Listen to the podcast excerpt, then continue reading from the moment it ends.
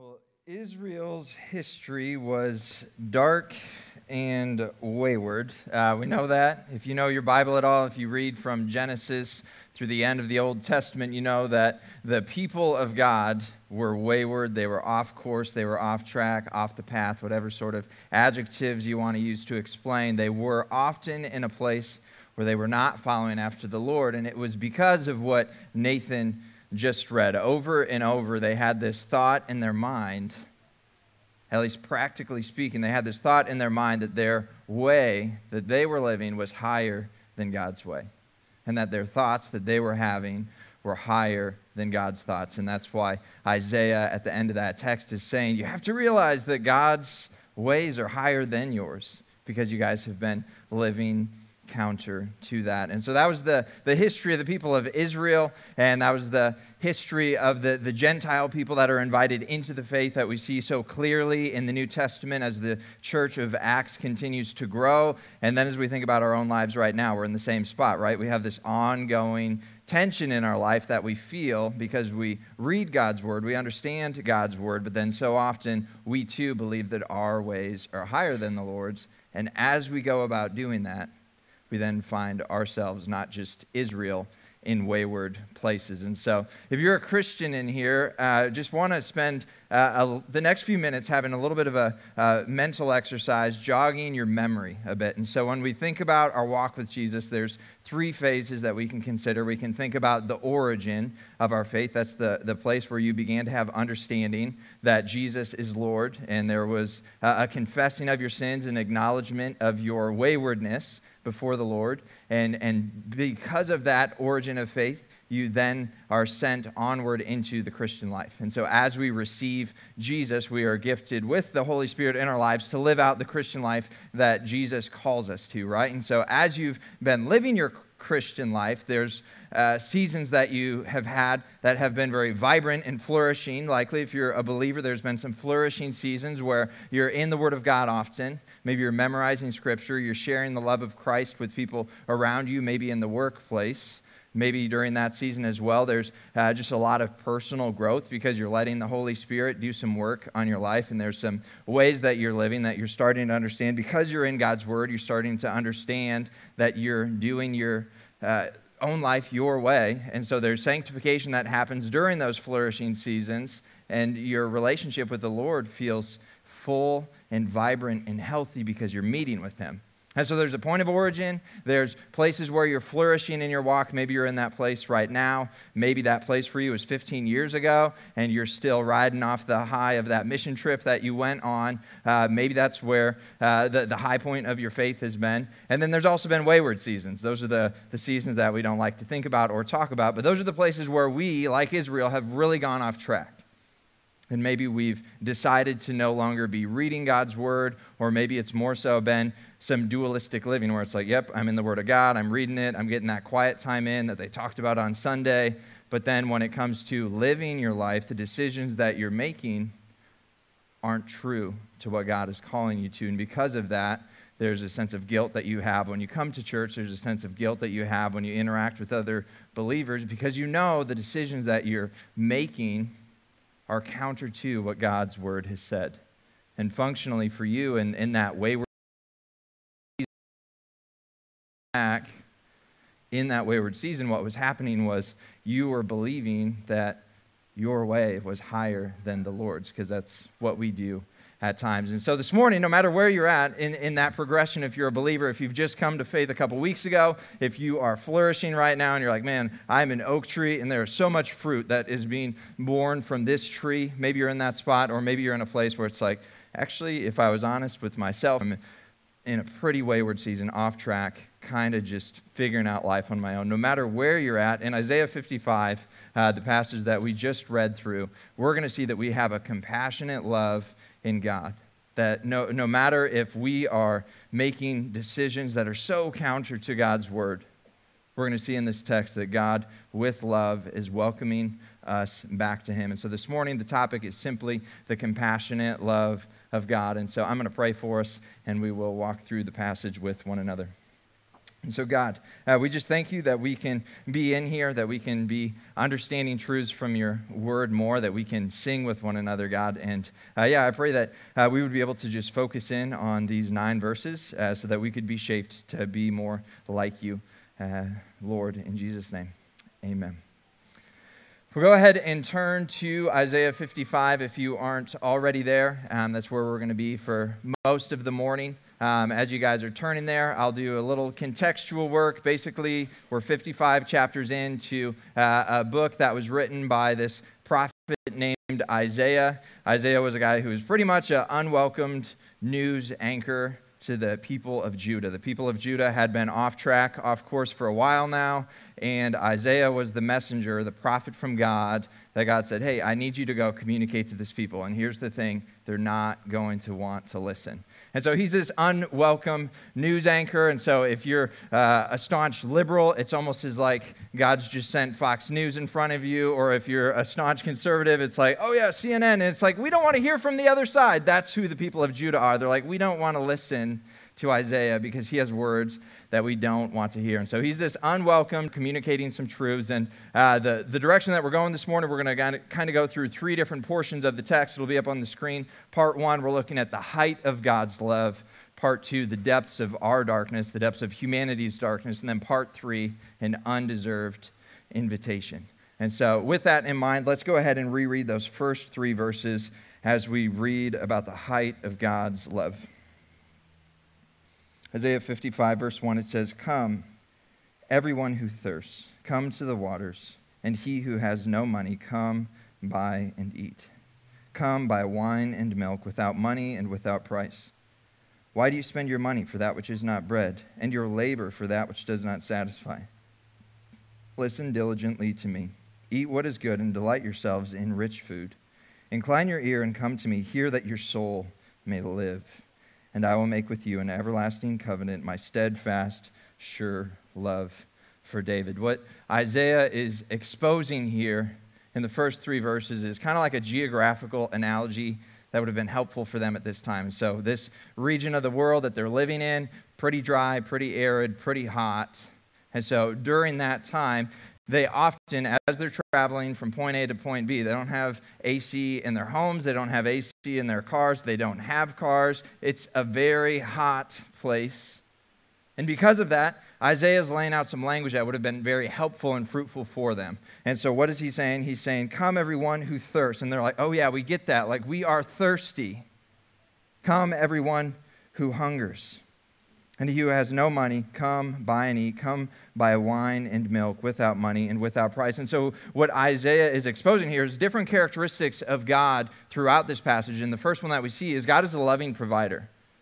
Even though the, the people of Judah had been wandering away from the Lord, they had been filling their lives with things that don't satisfy. Isaiah, this unwelcomed prophet, is, is saying, Let me remind you that there is someone who can satisfy your thirst. Let me remind you that there's someone who can satisfy your hunger. Let me remind you that there is someone who you can delight in because there is rich food that they have to offer. And he's saying that is the Lord. And for Judah, they were in a place where they had either been drinking from spoiled waters or they had broken cisterns, meaning they had something where they would fill up their walk with the Lord in but then because the cisterns were broken and cracked, that would not satisfy, and they just turned to something else, and their emptiness in their life was because of their rejection of God. And so Judah was in a place where they were drinking from spoiled waters and broken cisterns, and Isaiah says, Listen diligently, verse 2. Listen diligently to God, incline your ear. Why? In verse 3, what does it say? It says, I'm going to make your soul come alive. I'm going to give you life. I'm going to help you out. You're, you're thirsty, you're hungering. I'm here, I'm your loving provider. And so Isaiah exposes God right here in the first three verses as a loving provider for the people of Judah. This is something that they've heard before, but he's reminding them because they had become wayward in their living. And so from there, we see a second characteristic at the second portion of verse 3, where he also exposes God not only as a loving provider, but also as a loving bridegroom. In verse 3, at the end of it, it says, And I will make with you an everlasting covenant, my steadfast, sure love for David. The implications of this were monumental because the people at this point would be hearing, okay, like we're, we're understanding that right now we are thirsty, we're hungering, and all right, Isaiah, you're, you're saying some things about how we can find satisfaction amidst that hunger, amidst that thirst in the Lord. And so they're clearly getting, okay, we have this creator God who's providing us with something. That's something that they could put their hope in. But he doesn't stop there. He says, I don't just want to provide something for you, I also want you. I'm not just about being a provider, but I'm also to be in relationship with you. That is my hope and my desire. God is saying through Isaiah there. And so the implications were huge. And it was not because Judah was a great people, but because God was compassionate. That was his heart in the matter. He did not just want to provide things, but he wanted to keep relationship with his people, even though they had broken that relationship with him. And so we can understand more of this covenant uh, more clearly in Deuteronomy 29 uh, as Moses is interacting with the people of God at that point in uh, their history. And so in Deuteronomy 29 10 to 13, it says, You are standing today, all of you, before the Lord your God, so that you may enter into the sworn covenant of the Lord your God which the Lord your God is making with you today. And so here's what it is here's the covenant that he may establish you today as his people, and that he may be your God as he promised you, and as he swore to your fathers, to Abraham, to Isaac, and to Jacob. And so, what's the height of God's love? If we're talking about the compassionate love of God, what's the height of God's love? It's heavenly marriage. He has welcomed us to be in relationship with Him. He's not only a loving provider, He's not just this genie in a bottle who, who provides things for us. He's a loving and intimate creator who wants to be in an eternal covenant with His people. And so, for the people of Judah, hearing this from Isaiah, again, they're being reminded okay, this is the same loving God who's given us this covenant from the time of Abraham. And with Abraham, he had said, Abraham, I'm going to bless you. Genesis 12, I'm going to bless you. I'm going to bless your family. I'm going to give you a land. You're going to be a people, and you're going to make my name known to many nations. And the love that I have for you is going to be a light to other people so that they would be able to experience a compassionate love from me as well. And so he doesn't only give them love and blessing so that they could own that, but so that they could share that.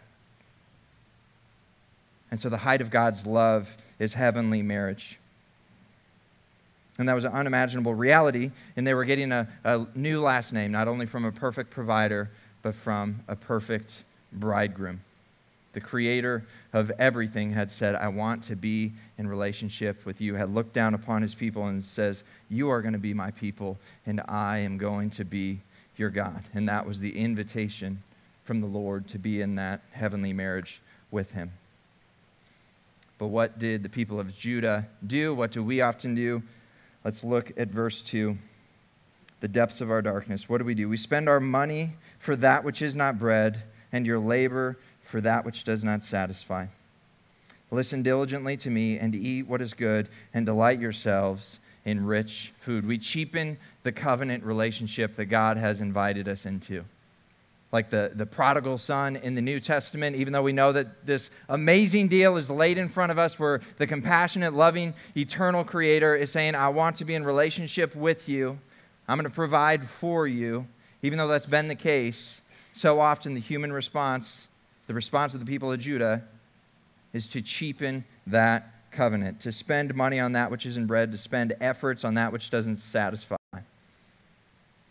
And at the same time, in verse 3, where sorry, at the end of verse 2, where it's saying, Listen diligently to me, eat what is good, delight yourselves in rich food. What that's inferring is the people of God were not listening diligently to him. They were not eating that which was good, and they were delighting themselves in that which was not rich, but that which would ruin them.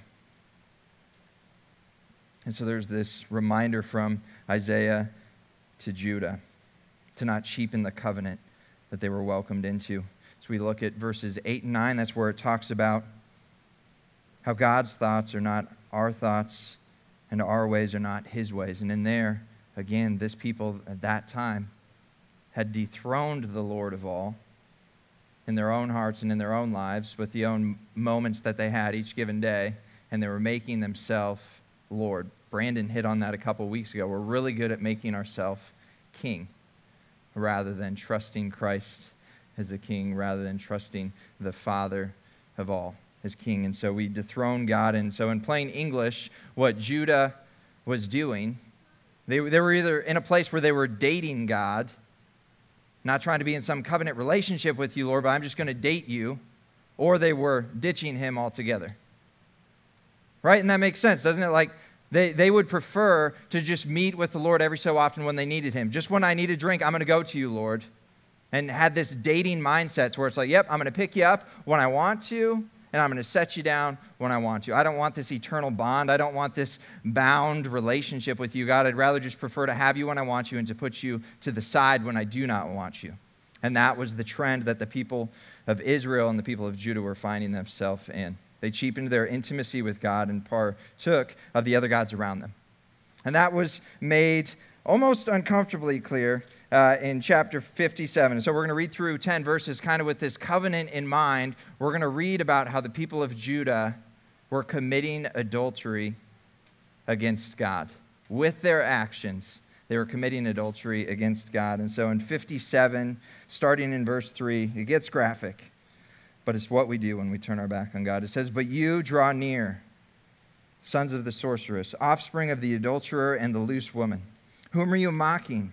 Against whom do you open your mouth wide and stick out your tongue? Are you not children of transgression, the offspring of deceit? You who burn with lust among the oaks and under every green tree, who slaughter your children in the valleys, under the clefts of the rock. Among the smooth stones of the valley is your portion. They, they are your lot. To them you have poured out a drink offering. You have brought a grain offering. Shall I resent for these things? On a high and lofty mountain you have set your bed, and there you have went up to offer sacrifice. Behind the door and the doorpost you have set up your memorial. For deserting me, you have uncovered your bed, you have gone up to it, you have made it wide, you have made a covenant for yourself with them you have loved their bed. You have looked on their nakedness. You journeyed to the king with oil and multiplied your perfumes. You sent your envoys far off, and you sent down even to Sheol. You were wearied with the length of your way, but you did not say it is hopeless. You found new life for your strength, and so you were not faint. Whom did you dread and fear, so that you lied and did not remember me, did not lay it to heart? Have I not held my peace even for a long time, and you do not fear me? I will declare your righteousness and your deeds, but they will not profit you. When you cry out, let your collection of idols deliver you. The wind will carry them all off, a breath will take them away. But he who takes refuge in me shall possess the land and shall inherit my holy mountain. In verse 8, there, he reveals that Judah had deserted God.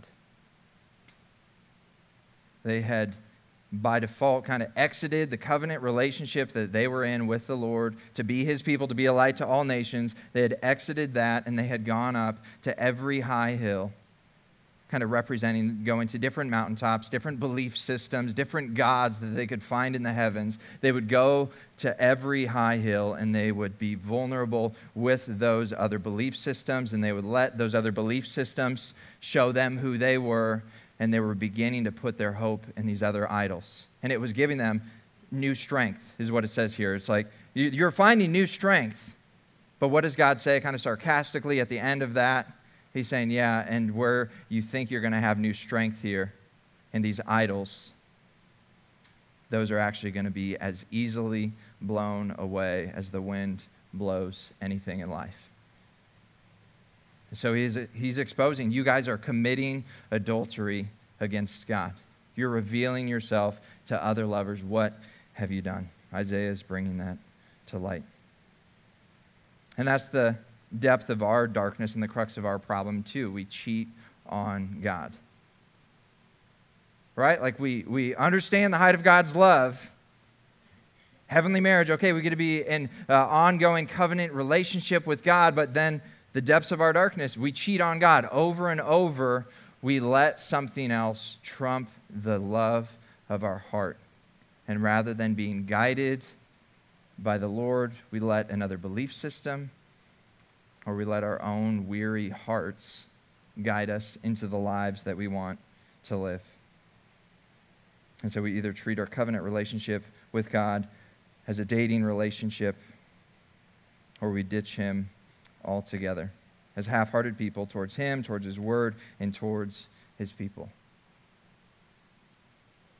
And so the people of Judah were finding themselves in that place. And that's what happens when we as believers have wayward seasons. When we're in a wayward season, we're not just kind of going a different direction. As we go into wayward seasons, the imagery that's happening is we're committing adultery against God because we're saying, okay, yeah, I was in this, co- this will represent the Lord. I'm in this covenant relationship with Him, but for a while, I'm actually going to go and enter life as I would prefer to, and I'm going to do what I want. And we're tempted to do that over and over. I'm tempted to do that over and over with so many different things. We all have kind of different core values in our life. Some of us really value the idea of success. I know for me, I struggle often with this God or lover of completion where it's like, man, I wake up, and my wife could affirm this. Like, I wake up in the morning and I just want there to be like a 15 point to do list, and I want to do that heartily before the Lord. But even in doing that, I'm willing to sacrifice my relationship with God. I'm willing to sacrifice loving my wife well. I'm in a place where I'm like, yeah, I, I know I probably should be doing this or I, I want to be doing this, but then I have this list and I serve the God of completion so often where I get so invested in what I want to get done that I miss out on this relationship with the Lord that He's called me into. And then sometimes I look back, you know, if I'm to, to rate myself over the course of a week, sometimes I look back and I'm like, yeah, I was communing with the Lord for 15 minutes, you know, four days. Woo! Like, yes. And then the rest of the time, who was I communing with?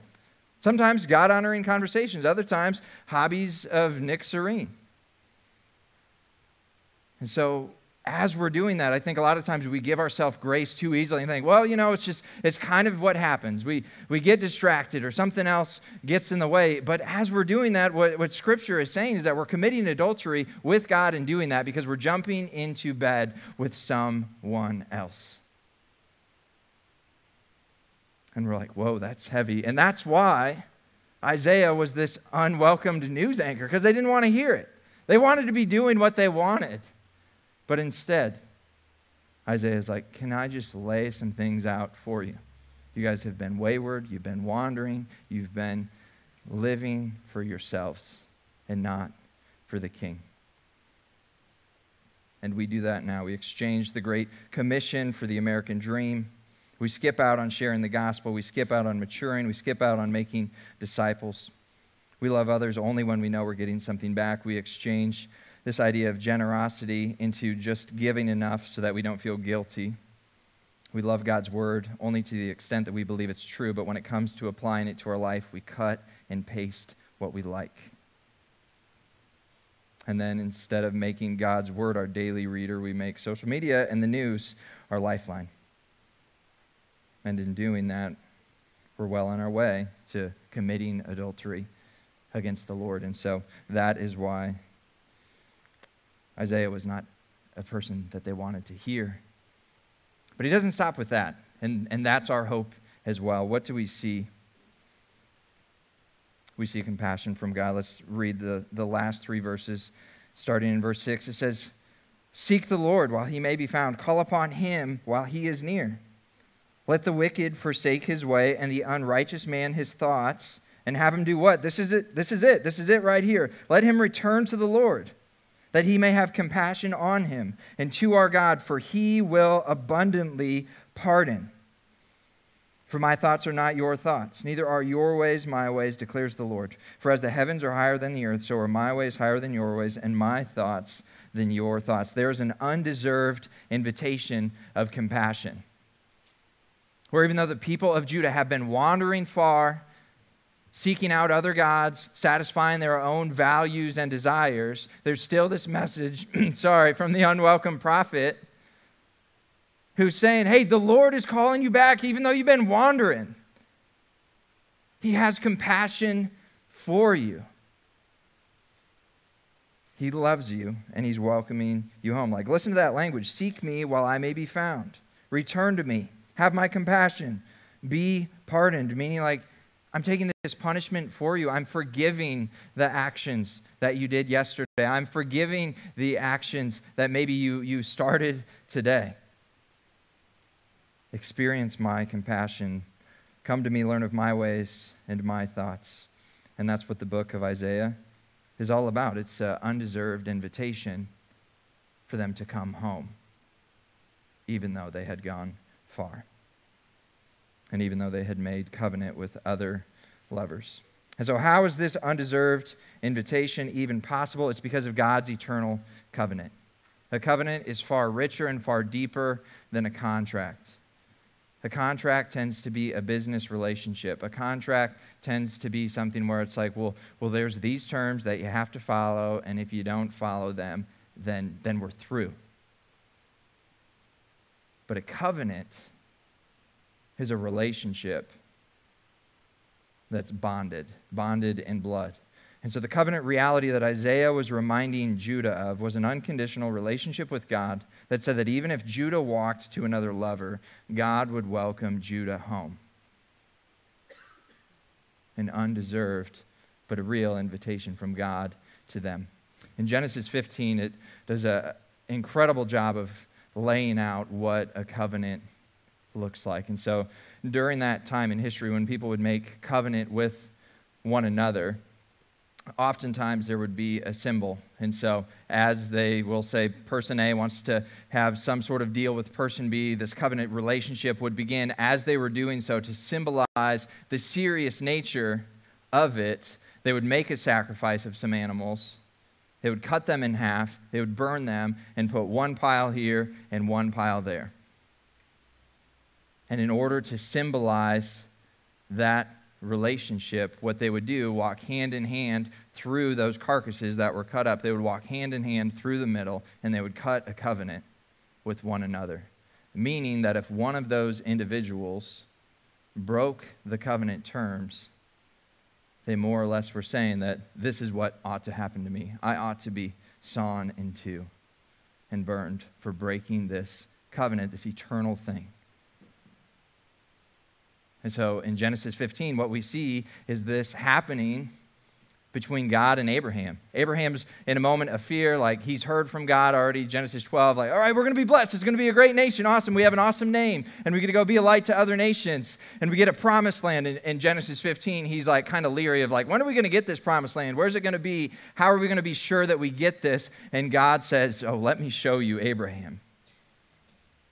And so he puts Abraham to sleep and as Abraham is sleeping, a covenant is being made and is symbolized, where these animals are cut into, the path is made, some of the animal to the right, some of the animal to the left.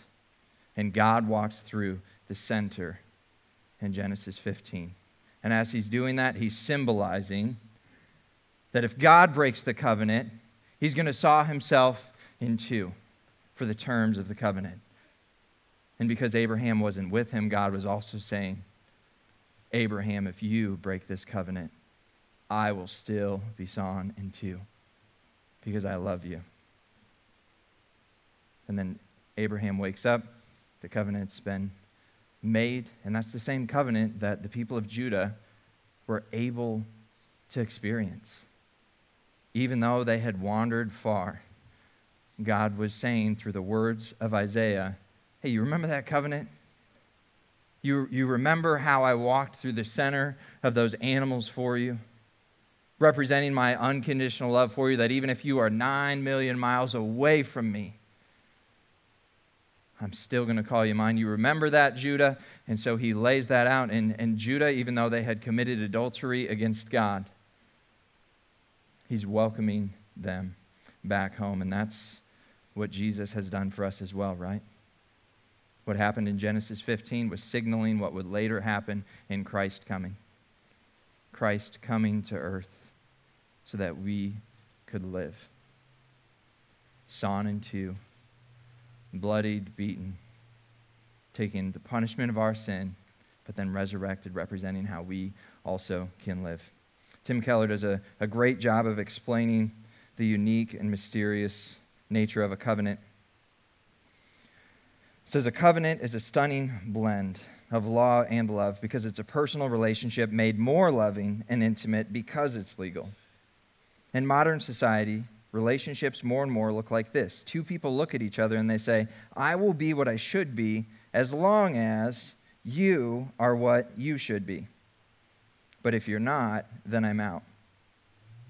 But in a covenant, two people look at each other and say, I will be what I should be, whether you are being what you should be or not. And that is the compassionate love of God. That even though we have not been who we ought to have been as his people, he's looking us in the eyes with grace, with compassion, and saying, I still am your loving Father. And even more, I'm not just your loving Father, I am an eternal bridegroom who's giving you the fullest life you could know on earth through an intimate relationship with me, and who's giving you this promise of in glory that is with me as well. And those are the words that are so meaningful in Deuteronomy and in Hebrews, where it says, I will never leave you and I will never forsake you. That's what it's talking about. It's talking about the compassionate love of God. And so I think as we kind of begin to land the plane here, if you're in a spot where it's like the idea of committing adultery and comparing that to our sins against the Lord doesn't really work for me because either I haven't seen adultery happen around me or I, I, just I don't connect with it here is something that I thought would maybe be helpful. And so you can do this with me if you like, or you can just watch. But by default, what happens when adultery is beginning, it would be as if when I'm at home, I'm saying, oh yeah, love my spouse, love my family. I care for them deeply. This is the place where I just want to help them know, love, and obey Jesus more and more. This is the place that brings life. And it's to wear that with joy and a smile and confidence at home. But then as you're leaving, to remove that, maybe leave it in the car, maybe put it in the pocket, and go out and start to dabble with other people.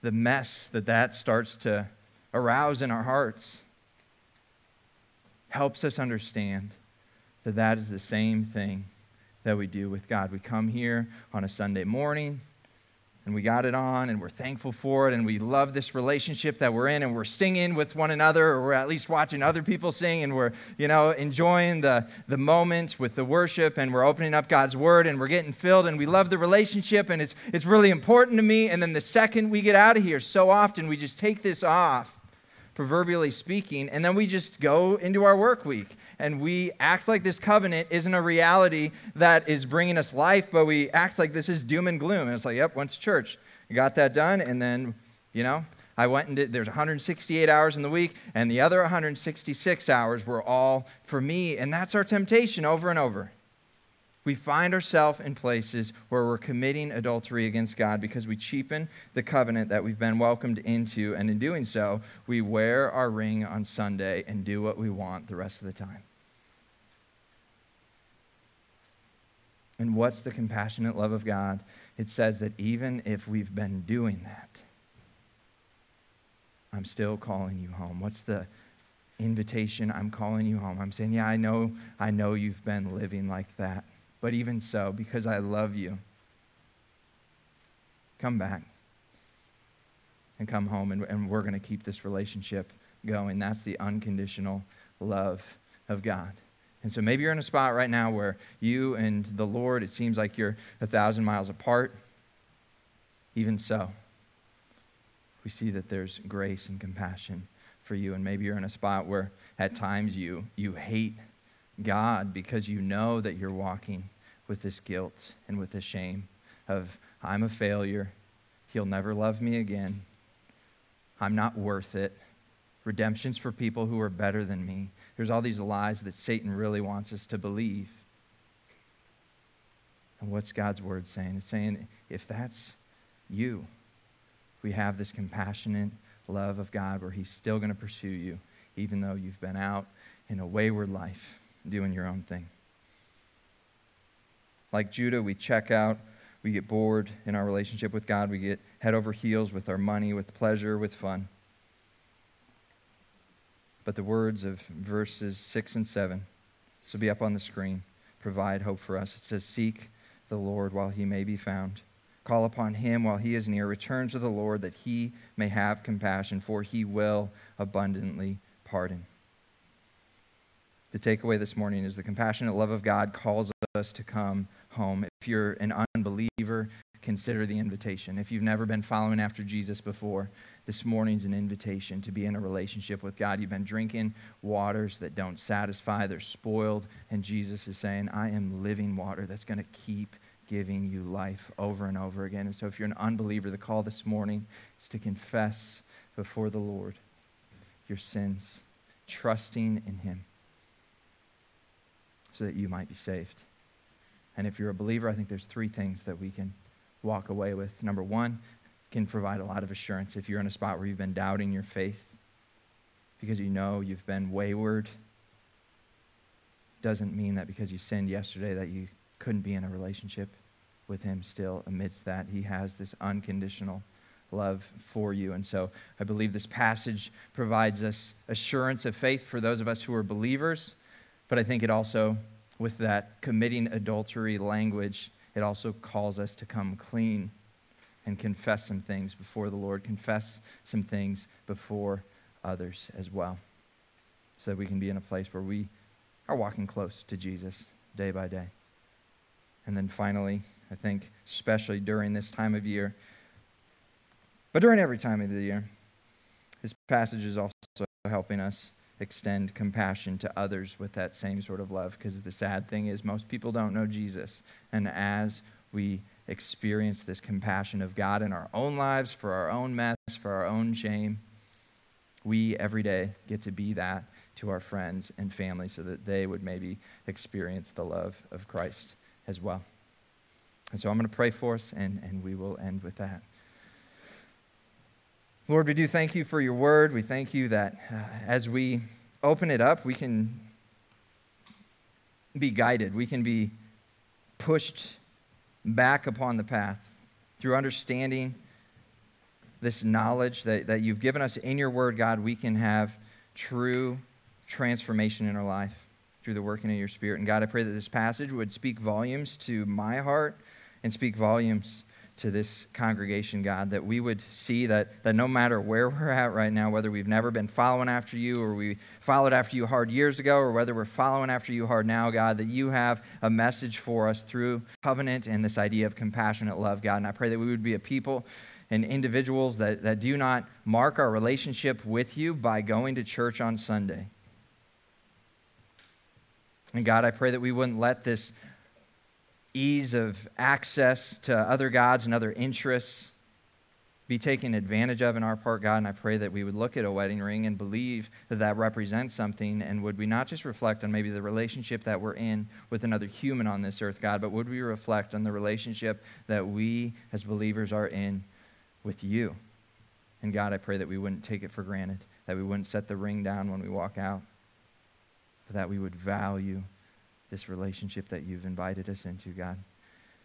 We love you, Lord, in Jesus' name. Amen.